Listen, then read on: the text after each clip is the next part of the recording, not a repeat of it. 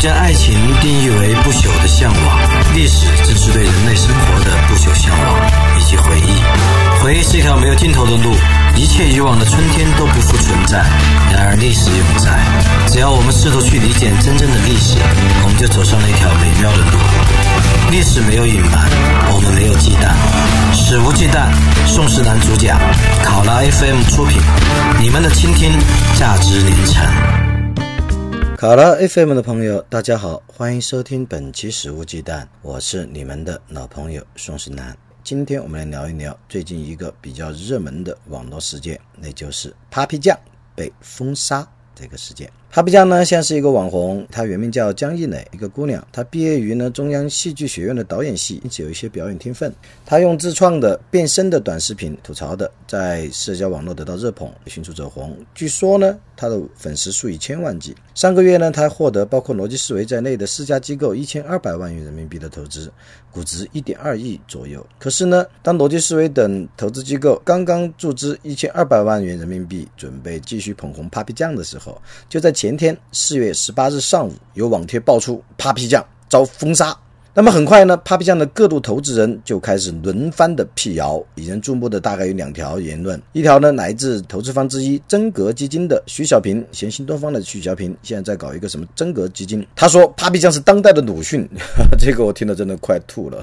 Papi 酱。就算不讨厌，他也跟当代的鲁迅没有半毛钱的关系啊。另一条呢是 Papi 酱的合伙人杨明说的，他说我们没有接到封杀通知啊，Papi 酱会坚持做社会主义核心价值观的视频内容，哈哈哈，要坚持做社会主义核心价值观的视频内容。不过呢，这些投资方的辟谣旋即被打脸了。很快，人民日报的新闻客户端就发消息说，人民日报客户端记者从广电总局获悉，日前呢网上非常火爆的 Papi 酱系列视频，因为主持人经常爆出“我操”“操”“小稿子”等出口，被勒令整改。根据群众举报和专家评审结果，广电总局呢要求该节目进行下线整改，去除。出口低俗内容要符合网络视听行业的节目审核通则要求后，才能重新上线。此前呢，广电总局已对多部的粗俗网络节目进行整治。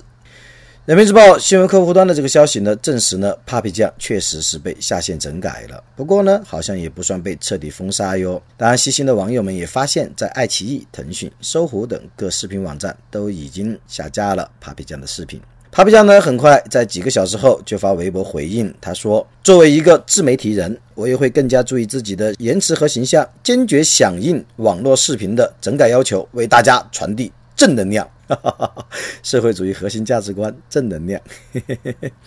不过呢，我对 Papi 酱和投资方的这种自我审查的态度，我还是理解的。当然，我不认为这种态度是可以辩解的。我经常说，对媒体人或知识分子来说，自我审查可以理解，但不可辩解。”因为自我审查尽管是不得已的，但毕竟是猥琐的。包括我本人在内的自我审查也是猥琐的。我当然也希望人们理解我的自我审查，不要骂十一哥。但我并不对此进行辩解。而如果人们不理解我的自我审查，要骂宋时那就是个怂货，嗯，我也接受。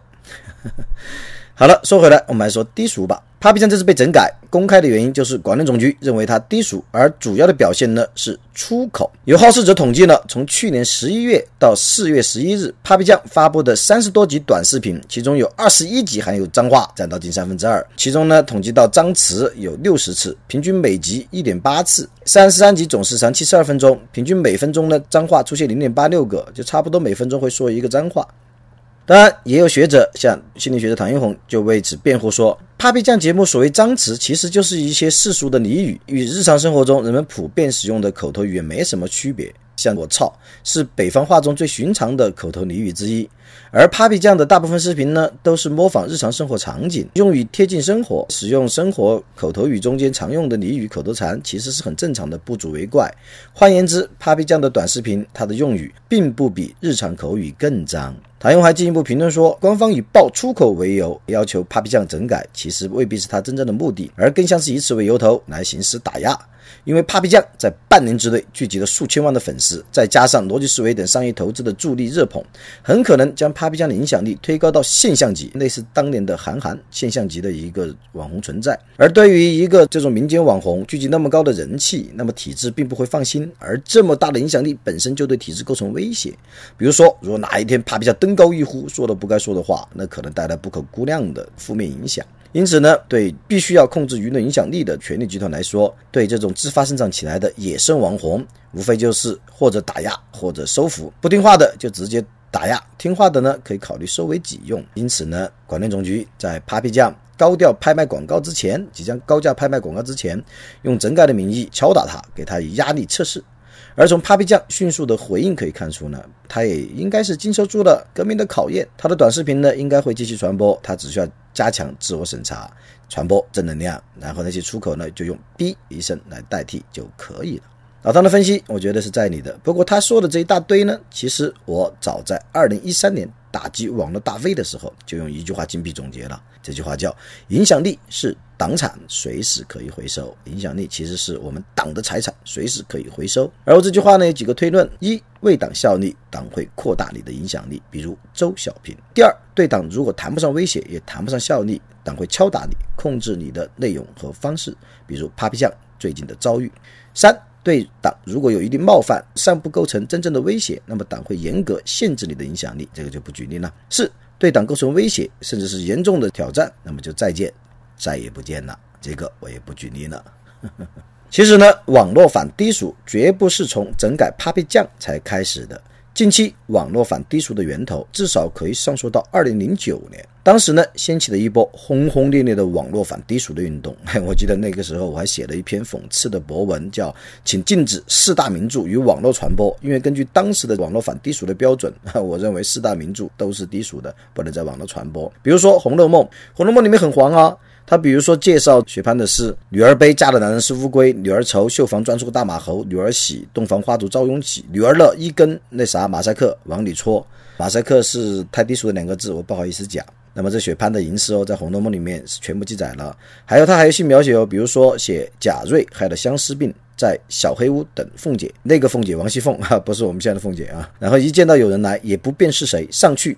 硬邦邦就想顶住啊！这可是《红楼梦》原话，硬邦邦就想顶住。你看，啊，这是不是有点低俗啊？色情啊？还有《三国演义》啊，《三国演义》里面经常宣扬暴力啊，这个侮辱他人啊，血淋淋的内容。比如说，他渲染关羽温酒斩华雄，把人头挑来挑去，扔来扔去啊，多血腥啊！他还渲染张飞鞭打上级干部督邮的极不和谐的暴力场面，《三国演义》很暴力、血腥。然后《水浒传》，哎，《水浒传》里面它也有蛮多的隐晦表现性行为，还具有挑逗性或者侮辱性的内容，还传播一夜情、换妻、性虐待等有害信息。比如说宋江包养二来燕婆惜，还杀他；西门庆和潘金莲史上最著名偷情，还有潘巧云与和尚通奸致死。此外还有大量出口，尤其喜欢围绕鸟男性的那个生殖器做文章，如淡出个鸟来啊、者是鸟啊、鸟人啊等等。而且它的标题也极具挑逗性，比如二十五回淫妇要真。武大郎第二十七回，母夜叉孟州道卖人肉，哇，淫妇卖人肉等字眼极具感官刺激啊，挑逗读者点击进入这种低级庸俗的内容。那么《西游记》，不要以为《西游记》是儿童读本哦，《西游记》里面也有这个涉黄的内容。比如说，他描写蜘蛛精的时候，就尽情的渲染女性的胴体。他描写说，这个蜘蛛精退放纽扣儿，解开罗带结，酥胸白似银，玉体浑如雪啊。后面还有好多，我都不好意思念下去的啊，是非常非常白描的、无码的、不打马赛克的低俗描写。所以当时呢，我就吁请要禁止四大名著与网络传播，因为为政莫先于正人心。正人心莫先于治舆论，治舆论莫先于反低俗。不过，当然，我这篇零九年写的博文呢，是调侃，是反讽。我们现在呢，来正面讨论一下反低俗。其实，在我看来呢，反低俗呢，它也是意识形态战争的一环。因为当下的意识形态领域呢，核心当然还是社会主义专政，然后呢，辅佐的是民族传统、伦理这三条柱石，合力形成所谓中国梦，来填补。旧的意识形态破碎后的真空，而反低俗呢，就在道德伦理这条柱石中，它是作为伦理的这一块填补意识形态真空的一条支柱。反低俗占领道德制高点，合力来填补意识形态破碎之后留下的真空。可是，国家真的有权利来反低俗吗？我以前有期节目，第一百一十二期节目讲过美国色情杂志大亨的庭审直播故事呢，讲的是一个低俗读物《好色客》的出版人拉里·弗林特打赢了一场一个修士状告他的官司。他基本上是可以说人渣啊、毒舌啊、口无遮拦的。他的杂志呢也很黄、很猥琐，但是呢，最后呢，他却胜出了。别人状告他，认为他涉嫌侮辱、诽谤等等，但是呢。最终在美国宪法第一修正案的保护下，拉里·弗利特打赢了这个官司。像哈佛大学教授路易斯·孟兰德就评论说：“他说，言论自由的原则可以设置为保护异议与不受欢迎的言论，而更考验这个原则的是，他是否能够保护煽动者和语言流氓。这个拉里·弗林特可以说是个人渣、语言流氓，但是呢，仍然被言论自由的原则所保护了。”当然，我介绍这个内容，并不是说一切低俗或不雅的内容都应该毫无限制的流通，并不是这样，自由也有边界的。那么，考虑到未成年人的保护呢，和一部分成年人对血腥暴力与色情内容的不适感，那么对所谓低俗内容、涉黄或者是血腥暴力的内容，那么也应该是有管理的。但这主要不是由国家来直接行政管理，而是由社会来管，由民间来自治。比如说，在美国，我们都了解它在电影领域内有著名的分级制，但这个分级制却不是由政府来制定的，也不是由政府来执行标准的。管理分级制的呢是美国的电影协会 MPAA，MPAA 的成员呢有七家电影和电视巨头的总裁。而具体制定分级的呢，则是分级委员会，又叫 CARA。这个分级委员会呢，是由电影协会所指定的家长组成的啊，基本都是业余人士。因为如果在电影业中长期担任职务，恐怕会有利益冲突或勾结，从而无法达到客观的分级。这个标准的管理和制定都是由民间协会和民间人士来做的，而政府要做的呢，是一个仲裁者。比如说有违背分级制度，有家长状告到法院，那么法院就会受理，然后依法呢来判处是否给出巨额赔偿。政府要做的是一个看守的一个功能，守夜人的本位，它并不是直接的标准的制定者，也不是直接的标准执行者，它只是一个仲裁者、规则的维护者和仲裁者。美国的这个分级制呢，至少说明了两个问题：第一，低俗在全球都是有市场的，但是呢，在美国低俗这个市场它也会被管理，但它不会被一刀切的去除掉，因为呢，美国政府它不认为自己有能力或者有权利去整治人民的趣味。所以呢，由民间的自己来自治、来管理。同业协会呢，在电影啊、电视的分级之上起到了最主要和巨大的作用。第二呢，美国政府其实是没有直接插手所谓低俗的管制的，因为直接插手所谓低俗的管制，就像我在一百六十三期的一期节目《网络直播平台与网络事情》中讲到的，如果直接插手所谓低俗的管制，政府很容易就会陷入一个宪法危机，那就是触犯美国宪法第一修正案中的言论自由、表达自由的条款。在我的第一百六十三期《网络直播平台与网络事情》中有比较详细的阐述，这儿呢就不再赘述了。说到底呢，我一直很认同我的好朋友德国的哲学家洪堡的一段话。他说：“国家的首要目标应该是保卫公民自由，而非将国家意志强加于他们身上。社会风俗或者个人趣味的转变，不能通过国家的武断命令或满汉管制来实现，而只能依靠公民自己的活力与意愿。因此。”国家必须放弃对社会习俗和国民性格施加直接或间接影响的努力，这当然也包括以国家机器的力量来反低俗。嗯，这是应该放弃的。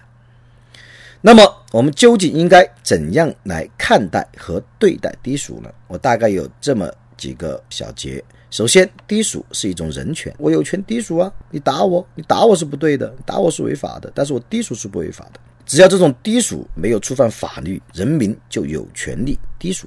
这是首先。其次呢，考虑到对未成年人的影响和部分成年人对低俗内容的不悦，那么我们实际上可以引入分级制度啊，网络也可以引入分级制度嘛。但制定标准的呢，不是国家，而是有公信力和民意参与与授权的民间组织，像网络视频啊、网络文学啊、网络音频啊，也都可以引入分级制度嘛。再次呢，就个人而言，如果你讨厌低俗，你可以抵制，也可以用你认为不低俗的东西来与之对冲，但是你不能够直接去呼唤国家现身啊，来干掉这些低俗嘛，你是没有这个权利的。你可以从个人角度去抵制，但是你没有权利去要求国家机器来干掉你眼中所认为的一切低俗的东西。这是再次。最后呢，低俗与高雅之间本来就无一定界限。曾经被认为是下里巴人或者低俗的东西，千年后也许会变成经典。比如《金瓶梅》，哎，我很喜欢的一部小说，它究竟是低俗的呢，还是高雅的呢？至少在我看来，《金瓶梅》是一部不逊于《红楼梦》的，哎，近乎于伟大的世情小说，中国的古典小说中的一个巅峰。嗯，当然了，审美也应该有一定的标准。嗯，不过呢，这个标准是每个人为自己而定的。而且呢，并不能依照个人的这种审美标准去要求其他人都来遵从。所谓审美无争辩，审美可以有标准，但它只是一种自律的或者自我立法的标准。嗯，每个人都可以也应该为自己的审美做出裁决，高雅的、低俗的、优美的。恶毒的，你都可以为自己的审美做出裁决。人人都是自己的审美观。我喜欢用这个句式。我一三年出了一本书，在中华书局出的，就叫《人人都是自己的历史学家》。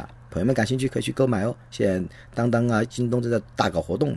好，我们说回来，那么人人都可以是自己的审美观，为自己的审美做出裁决，立下标准，自我立法。但是呢，审美观的权利，这个 power 是不可以交给国家的。国家如果涉及到趣味或者审美的领域，并且要为这个审美和趣味立下最高的标准，那一定是某种僭越。